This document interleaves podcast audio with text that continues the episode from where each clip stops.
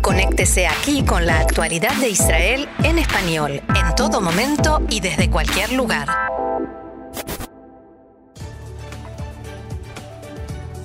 Siria acusa a Israel de volver a atacar anoche una base aérea cerca de Homs, provocando la muerte de varios soldados sirios. Netanyahu destituye a los ministros y rivales en la derecha Naftali Bennett y Ayelet Shaked. Gran polémica en Israel por las palabras del diputado Smutrich, que aspira a ser ministro de Justicia en el gobierno de Netanyahu, al expresar su deseo de que Israel tenga la ley de la Torá.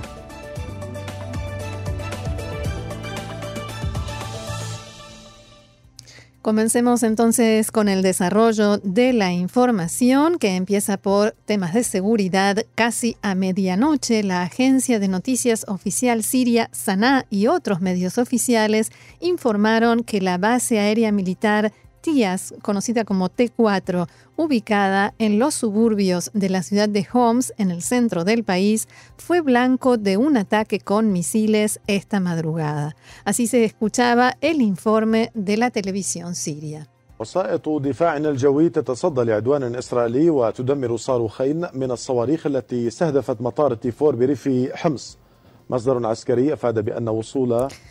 israelí se entendió perfectamente en el informe. T4 es el nombre de la base y el reporte indica que el Ministerio de Defensa sirio responsabilizó a Israel por el ataque e informó que su sistema de defensa aérea intentó repelerlo y fueron neutralizados dos misiles. Según el informe oficial, un soldado resultó muerto, dos heridos, un depósito de armas destruido. Por su parte, el Observatorio Sirio de Derechos Humanos, que hay que decir que no responde al régimen, sino a la oposición a Bashar al-Assad, aseguró que cinco soldados resultaron muertos y solo uno de ellos era sirio.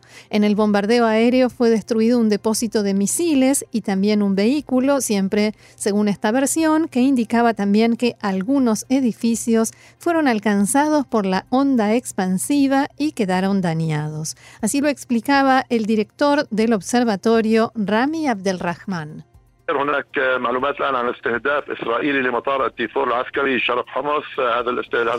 Según Abdelrahman, en el sitio atacado por Israel hay depósitos pertenecientes a la Guardia Revolucionaria de Irán el director de la ONG dijo también que Israel suele llevar a cabo ataques en esa zona, que es una base desde donde Irán lanza aeronaves no tripuladas hacia Israel. Cabe recordar que en la noche de ayer, la Fuerza Aérea Israelí atacó objetivos militares del régimen de Bashar al-Assad en respuesta al lanzamiento de dos cohetes desde territorio sirio hacia el Monte Hermón en el norte de Israel. Entre los sitios atacados había dos baterías de artillería, varios puestos de observación e inteligencia en el frente de los Altos del Golán y una batería de defensa aérea. Cabe recordar que tras este ataque, primer ataque de Israel de represalia, el primer ministro israelí Benjamin Netanyahu hizo unas declaraciones eh, anunciando que fue Israel el ataque y anoche, durante las celebraciones del Día de Jerusalén y también antes de este ataque, el segundo ataque atribuido a Israel en la base militar de T4, Netanyahu volvió a referirse a la situación, al régimen de Siria y de Irán sobre todo. Escuchémosle. יש מי שטרם נגמל מן הקנאות הרעילה. איננו מזלזלים באיומיה של איראן, אבל גם איננו נרתעים מהם. כי מי שינסה לפגוע בנו, Todavía hay quien amenaza con exterminarnos, hay quien aún no se ha desintoxicado del veneno del fanatismo. Si bien no desestimamos las amenazas de Irán, tampoco nos dejamos disuadir por ellas porque cualquiera que intente atacarnos recibirá una respuesta mucho peor. Lo hemos demostrado muchas veces en la historia de nuestro Estado y lo demostramos anoche, afirmó Netanyahu. Esto último, como decíamos, referencia clara al ataque israelí que se produjo unas horas antes tras el disparo de cohetes contra el Monte Germón. Netanyahu destacó que desde 1967 un gran número de países árabes y musulmanes han cambiado de actitud y hoy, gracias a nuestra fuerza, cooperan con nosotros de una manera sin precedentes, afirmó y añadió. abrimos comillas. Irán transfiere al grupo Hezbollah en el Líbano 700 millones de dólares cada año, pero lo hace por varios métodos, incluido el fraude. En este marco, el Ministerio de Exteriores de Irán entrega más de 100 millones de dólares a grupos terroristas. El dinero se hace llegar bajo cobertura diplomática por medios aparentemente inocentes al Líbano y de ahí a Hezbollah. El primer ministro israelí advirtió que estas enormes cantidades alimentan la implacable agresión de Irán y sus socios en nuestra región. Nuestros vecinos lo saben, todos los estados árabes lo saben. Esta es una de las cosas que los está trayendo a una renovada cercanía con Israel. Y quien también se refirió a todo este asunto es el general de división de reserva Amos Yadlin, recordemos, ex general de la Fuerza Aérea, ex agregado militar de Israel en Estados Unidos, en Washington, jefe de la ex jefe de la Dirección de Inteligencia Militar y en la actualidad titular del Instituto de Estudios de Seguridad Nacional. Yadlin explicó esta mañana en diálogo con Khan sobre el lugar que fue blanco del ataque aéreo atribuido a Israel. והיה הלילה תקיפה ב-T4, שזה שדה תעופה, תכף נאפיין אותו, שהאיראנים עכשיו שולחים אליו ציוד באמצעות מטוסי מטען. esta noche hubo un ataque contra T4, que es un aeropuerto a donde los iraníes envían ahora equipamiento por medio de aviones de carga. Esta es la base iraní que constituye el centro de acción de Irán en Siria después que la base del aeropuerto internacional de Damasco les quedara incómoda y especialmente más incómoda para los rusos y los sirios, a quienes no les gustaban nada los ataques israelíes en la zona de Damasco y pidieron a los iraníes que se trasladaran a otro lugar. Además, Yadlin vinculó los incidentes en la frontera entre Israel y Siria con lo que sucede entre Estados Unidos e Irán. אבל היא כולה מתחברת לדברים הרבה הרבה יותר גדולים. אני יכול לקחת אתכם אפילו לעימות בין איראן לארצות הברית. Eh, Todos los ataques de los últimos días son independientes, pero se conectan con algo mucho más grande. Incluso puedo referirme al enfrentamiento entre Estados Unidos e Irán. El presidente Trump ejerce máxima presión sobre Irán desde el mes de mayo pasado. Los iraníes esperaban que las sanciones no tuvieran éxito, pero por el contrario, las sanciones les producen un gran perjuicio y decidieron reaccionar, pero en forma gradual, al principio con señales, atacaron petroleros en el Golfo, anunciaron que acopiarán más uranio del que el acuerdo nuclear les permite y decidieron emprender acciones terroristas. ¿Por qué los sirios decidieron disparar ahora contra Israel?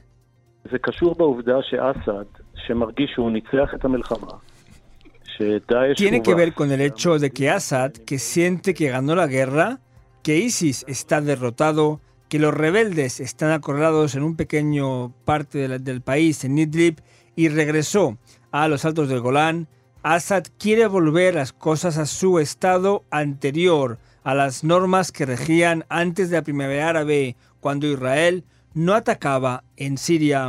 Según explicó Yadlin a Khan, en esta lucha contra Irán en territorio sirio hay tres riesgos para Israel.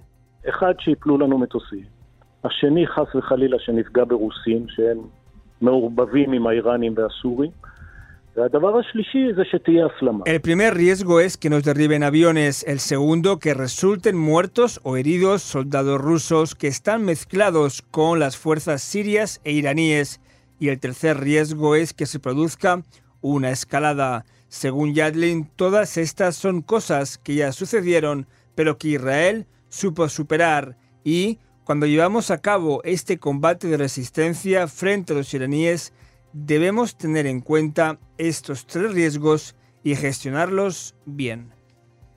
Bueno, y vamos ahora a nuestro país, porque, o sea, cómo se ve nuestro país desde fuera, porque, por supuesto, en unos minutos vamos a hablar de política y de la crisis política, eh, pero ¿qué pasa en Estados Unidos? ¿Qué pasa con el presidente Donald Trump? ¿Cómo ve él eh, esta crisis política israelí, todo parece indicar que la inestabilidad política en Israel y esta sorpresiva vuelta a convocar elecciones ha conmocionado también a la Casa Blanca, más precisamente al presidente Donald Trump, que a esta hora se encuentra en Gran Bretaña. Poco antes de partir hacia Londres, fue preguntado acerca de las posibilidades de éxito del proceso de paz que intenta impulsar, el conocido como Acuerdo del Siglo, y en su respuesta se quejó de que los israelíes vuelvan a las urnas. Presten atención a las palabras de Donald Trump. No, ese no es Trump. Decía, en Israel hay un gran lío con las elecciones que reaparecieron de la nada hace tres días. Les convendría poner las cosas en orden. Bibi fue elegido y ahora de pronto tiene que pasar nuevamente por todo ese proceso. Es ridículo. No estamos contentos con esto. El presidente no dijo expresamente que las elecciones en Israel impedirán la presentación de su propuesta de plan de paz, pero sin duda la retrasará. De todos modos, no parece haber acuerdo entre las propias autoridades en la Casa Blanca sobre las posibilidades de éxito del plan. Trump, como es Trump, con mucha diplomacia, directamente todo lo que piensa lo dice sin ningún tipo de reserva y, bueno, su número dos, diríamos, el jefe de diplomacia de Estados Unidos, Mike Pompeo, en una conversación con líderes de la comunidad judía norteamericana esta semana, expresó sus dudas al respecto y les dijo que no hay ninguna garantía de que el gobierno actual sea el que lo logre resolver el conflicto palestino-israelí. Las declaraciones de Pompeo se han filtrado y han sido publicadas anoche en el diario The Washington Post. Donald Trump reaccionó así. If we can get a East peace plan, that'd be good. And when Mike says that, I understand when he says that, because most people think it can't be done. I think it probably can. But as I say often, we'll see what happens. Si logramos llegar a un acuerdo de paz será bueno, pero si yo comprendo lo que dice Mike Pompeo, la mayoría de la gente cree que es algo imposible, inalcanzable, pero yo no estoy de acuerdo. Pero bueno, esperemos y veamos qué pasa. Ese sí era Trump. ¿Te acuerdas la época en que los presidentes norteamericanos hablaban sin ruido de helicópteros de mm, fondo? Sí, pero hay una frase interesante de Trump, me he fijado yo que cuando viajó a la reunión con Corea del Norte, también cuando viajó y se hizo una reunión con los de México y también con Vladimir Putin, su frase es veamos qué pasa. Veremos qué pasa. el tiempo, veremos qué pasa, ya veremos qué pasa. Un estado, dos estados, da igual, veremos qué pasa. Mientras tanto, el encargado de llevar a la práctica este deseo es el yerno y el asesor del presidente Trump, eh, Jared Kushner, que fue entrevistado anoche por el sitio, por la web americana Axios. En este marco puso en duda la capacidad de los palestinos para autogobernarse. Preguntado si hay posibilidad de que los palestinos lo vean como un mediador justo, equitativo, después de que su gobierno demostrara que ha elegido al lado israelí,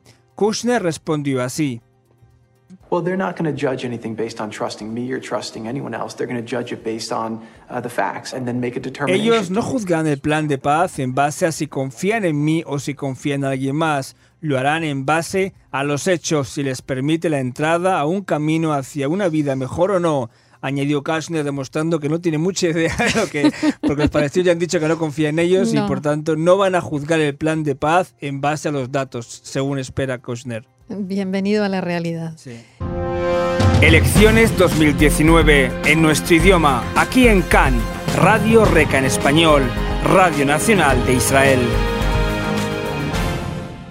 Menos de una semana después de la disolución de la Knesset y a más de 100 días de las nuevas elecciones, elecciones 2019, el primer ministro Benjamin Netanyahu ha tomado una importante decisión política.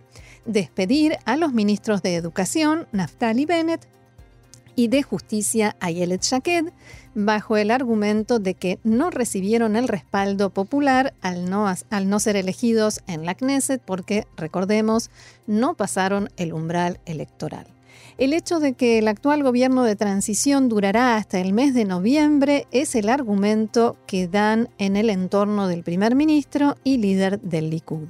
Pero el verdadero motivo es la enorme enemistad personal entre Netanyahu y sus dos rivales en la derecha que hace una década trabajaron para él, así lo interpretan, diría que todos los analistas aquí en Israel, solo así dicen se explica que otros ministros que no fueron elegidos ni siquiera para ser candidatos el pasado 9 de abril, como el ministro de Agricultura Uri Ariel y el de Comunicación Ayub Kara, sí conservarán sus cargos.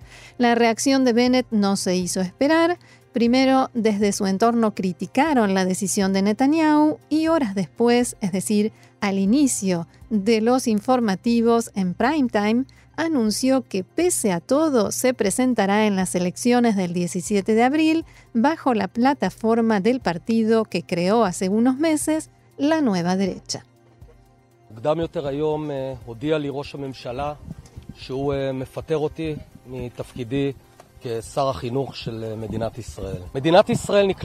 Hoy el primer ministro me anunció que me destituye como ministro de Educación del Estado de Israel. El Estado de Israel se ha visto atrapado ahora en unas nuevas elecciones.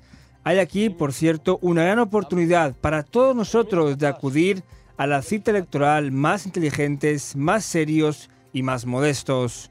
También para mí, la nueva derecha será un partido que no renuncia a sus principios, pero tampoco buscará solo pelearse con la izquierda, afirmó Bennett en, en un claro ejemplo de que quizás ha aprendido la lección del fracaso el 9 de abril. Bennett eh, no ha querido confirmar si seguirá siendo el número uno de la lista o si seguirá su cooperación con su vieja socia del partido, la también ministra destituida de Justicia, Ayelet Shaked. Shaked, que ve como Netanyahu veta su posible integración en la lista electoral del Likud, se reunió anoche con un grupo de seguidores en la derecha. Al ser preguntada por sus planes políticos inmediatos de cara a la selección de septiembre, Shaked contestó.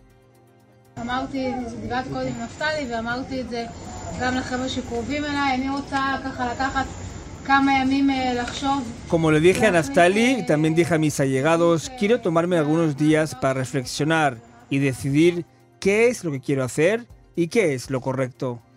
La marcha de Jaquet del Ministerio de Justicia abre la puerta para que el número 2 del partido ultranacionalista Unión de Partidos de Derecha, Bezalel Smutrich, exija el cargo.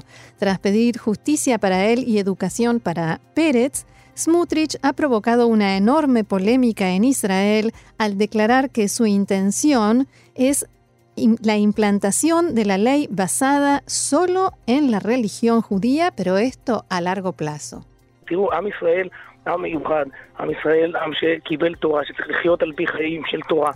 El pueblo de Israel es un pueblo especial que recibió la Torá y debe vivir según lo que marque la Torá. Nada ocurre de forma inmediata y nada se hace por imposición. Cuando hablamos de justicia de la Torá se pueden hacer muchas cosas como reforzar los tribunales rabínicos, afirmó a la emisora Khan, él considerado como uno de los diputados más radicales de la Knesset.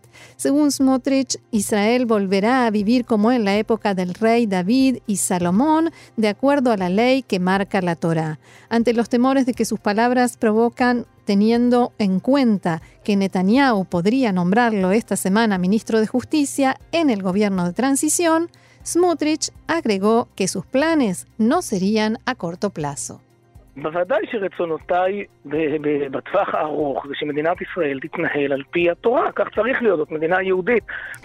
Evidentemente que mis deseos a largo plazo son que en el Estado de Israel se actúe en función de la Torah. Este es el Estado judío, no hay otra opción. Si me preguntas cuánto tiempo tomará, no pasará cuando yo lo quiera, sino cuando el pueblo de Israel lo quiera Dios mediante. Espero y estoy convencido que querrá y verá cómo la justicia de la Torá es correcta, justa, moral y humanista. Como era de esperar, las reacciones a los planes anunciados por Smutrich en Cannes fueron contundentes y numerosos. La dirigente del partido de izquierdas Meretz, Tamar Zamber, acusó a Smutrich en Twitter también de querer instalar en Israel una teocracia. Abrimos comillas. No hay necesidad de detallar lo que le pasará a las mujeres y a los miembros de la comunidad homosexual en Israel en un mundo guiado con las leyes bíblicas según desea Smutrich. Julia Malikovsky, diputada del partido de la derecha una agenda laica Israel Beitenu, ha preguntado indignada a Smutrich que si es ministro de Justicia, el que no respete el Shabbat será lapidado. Según el partido de Víctor Lieberman, el Likud de Netanyahu quería y quiere formar un gobierno no basado en un Estado judío, sino en uno solo basado en la ley Alajá. La diputada laborista Shelly Ejimovich que, según algunos rumores e informaciones, también fue ofrecida su cargo de ministra de Justicia en la negociación entre Avi Gabay y Netanyahu antes de la disolución de la Cámara, ha escrito lo siguiente en Facebook. Esta mañana ha ocurrido algo muy importante. Smutrich, el ministro de Educación o Justicia elegido por Netanyahu, confesó a la emisora Khan que su objetivo y aspiración es el Estado alajá, que actúe en función solo de la Torá. Le recuerdo a qué se refiere, por ejemplo, la prohibición de que dos hombres se acuesten o un hombre podría expulsar a su mujer, a su esposa, y el divorcio también si no se viste con la modestia y también de forma recatada o si rechaza cumplir sus obligaciones en casa. Smutrich ha respondido en Twitter a las críticas aludiendo al conflicto palestino con el siguiente e irónico tweet. Abrimos comillas. Personas que llevan trabajando 10 años para la creación de un Estado Islámico basado en la Sharia a solo 10 minutos de Tel Aviv se asustan ante la aspiración de la justicia hebrea en el Estado de los judíos. Muy lógico. Realmente no entendí. ¿Quiénes, ¿Quiénes son las personas que llevan 10 años trabajando para crear un Estado islámico? Eh, él no lo eh, explica, pero evidentemente todo parece indicar... ¿Se está refiriendo a la izquierda israelí? Se está refiriendo, sí, que a la izquierda israelí, a unos sectores les da igual que el futuro Estado palestino, cuando se crea, sea basado en el Estado de Hamas islámico. Mm, ahora sí. Seguimos con más política. En la primera reunión, tras la disolución de la Knesset del gran rival del Likud en las pasadas elecciones y seguramente en las próximas, azul y blanco, se ha intentado mostrar una imagen de unidad. Pese a los rumores de los últimos días y las declaraciones de algunos miembros del bloque centrista, el número uno, Benny Gantz, y el número dos, Yair Lapid, mantienen su acuerdo de rotación en la jefatura de gobierno abro comillas, la PID ha pagado un precio político, afirmó Gantz, elogiando a su compañero y líder del partido Yeshatid. Gantz ha reconocido que en azul y blanco, formado por tres partidos, hay divergencias en varios aspectos, pero hay unidad consensuada basada en los mismos valores por el bien de Israel. Posteriormente, Gantz ha criticado a Netanyahu, en eso sí que hay consenso dentro de este partido, quizás el único, ha criticado a Netanyahu el hecho de que, en su opinión, es el culpable de que haya nuevas elecciones.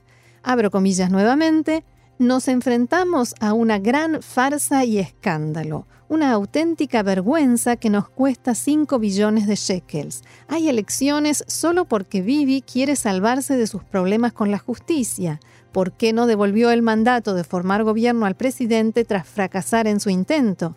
Porque quiere controlarlo todo para legislar leyes de inmunidad y contra el Tribunal Supremo. Desde el Likud replican que Gantz no tenía opción alguna de formar gobierno y que si hay elecciones se debe a la actuación censurable de Avigdor Lieberman.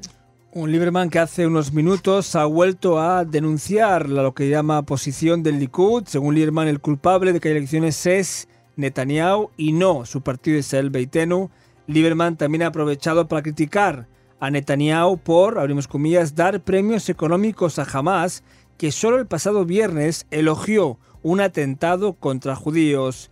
Lieberman se refería así al ataque de un joven palestino que, antes de ser abatido por, la policía israelí, hirió con un cuchillo a dos israelíes en un atentado en la ciudad vieja de Jerusalén.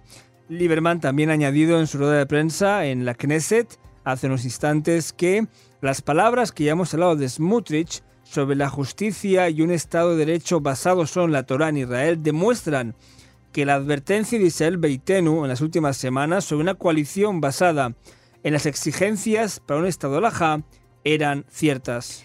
Eh, Smutrich hizo estas declaraciones en un programa de la mañana aquí en Cannes y cuando todavía no había terminado el programa ya había una reacción de Odette Forer del mismo partido de Avigdor Lieberman eh, sobre estas declaraciones, sobre la religión y la ley basada en la Torá, como diciendo, vieron, nosotros teníamos razón, este era el motivo. Es como que Smotrich le ha servido en bandeja a, a Víctor Lieberman la justificación a su tosudez.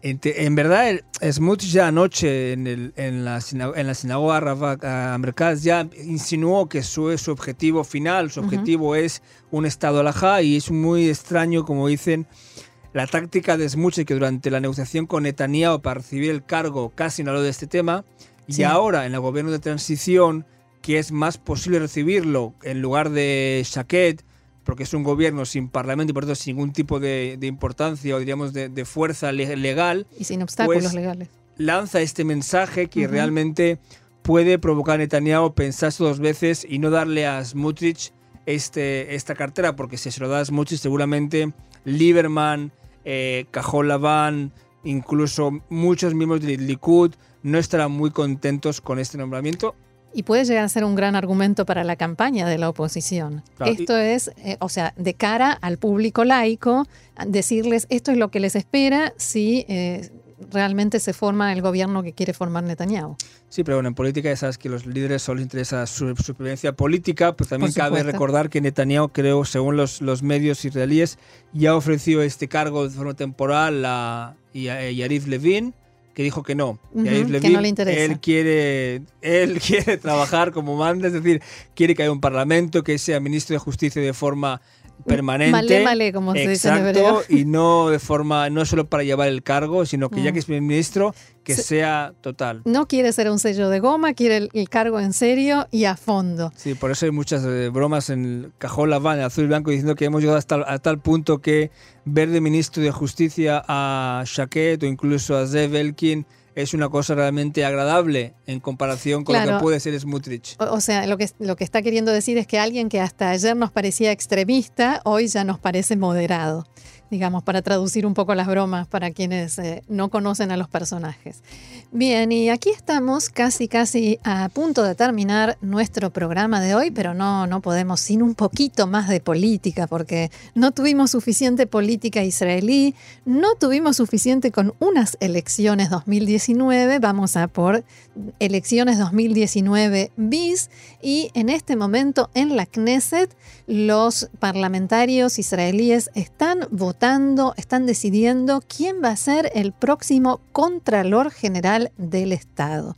Hay dos candidatos, uno del oficialismo, o sea, uno de Benjamin Netanyahu, en realidad del Likud, eh, que su nombre es Netanyahu Engelman, y el segundo, el candidato de la oposición, Giora Rom, un ex militar, y allí están eh, los Habrei los parlamentarios, votando en este mismo momento.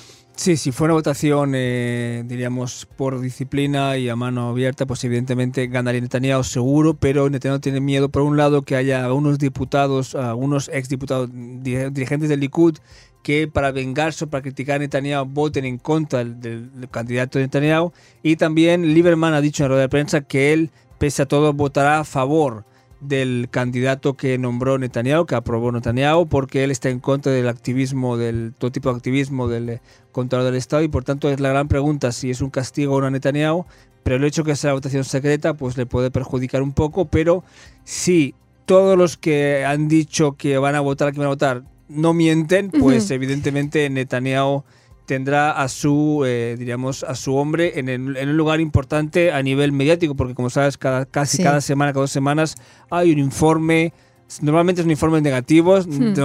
aún no he visto bueno, Es el, es el contralor el que critica, pero sí hay que explicar que esto de que la votación sea secreta no tiene nada que ver con Netanyahu ni con el gobierno, sino por el hecho de que las personas que van a votar después son objeto de crítica por el contralor, entonces se quiere evitar una situación en la que el contralor, el contralor se tome la venganza de aquellos que votaron en contra o que preferían otro candidato. Así nadie sabe quién votó a quién y también Netanyahu en este caso pierde el control de la situación. Si Netanyahu tuviera a Trump en el Parlamento, ganaría seguro, porque ahora mismo Trump está acaba de aterrizar en Londres, está ya en el Palacio eh, con la familia real, y yo creo que si, si Trump fuera diputado en la Knesset, pues no creo que tenga ningún problema, porque creo que en estas elecciones se ha demostrado que el mejor aliado de Trump, dentro y fuera de Estados Unidos es Netanyahu y viceversa, es decir, su simbiosis es. total. A lo mejor ahora la suman a la reina y en vez de dúo forman el, trío de aliados. Bien, y antes de terminar el programa, ahora sí, el pronóstico del tiempo que anuncia desde hoy hasta el jueves temperaturas por encima de lo habitual para esta época del año, especialmente en las zonas de montaña. Las temperaturas máximas pronosticadas para lo que queda del día de hoy. En Jerusalén 32, Tel Aviv y Haifa 29, en Elat 41 y en Beersheba 36. Hasta aquí nuestro encuentro de hoy. Muchísimas gracias por haberlo compartido con nosotros una vez más. Nos reencontramos mañana a las 2 de la tarde, hora de Israel, aquí en CAN, Radio Reca en español, Radio Nacional de Israel. Que tengan una excelente jornada. Shalom.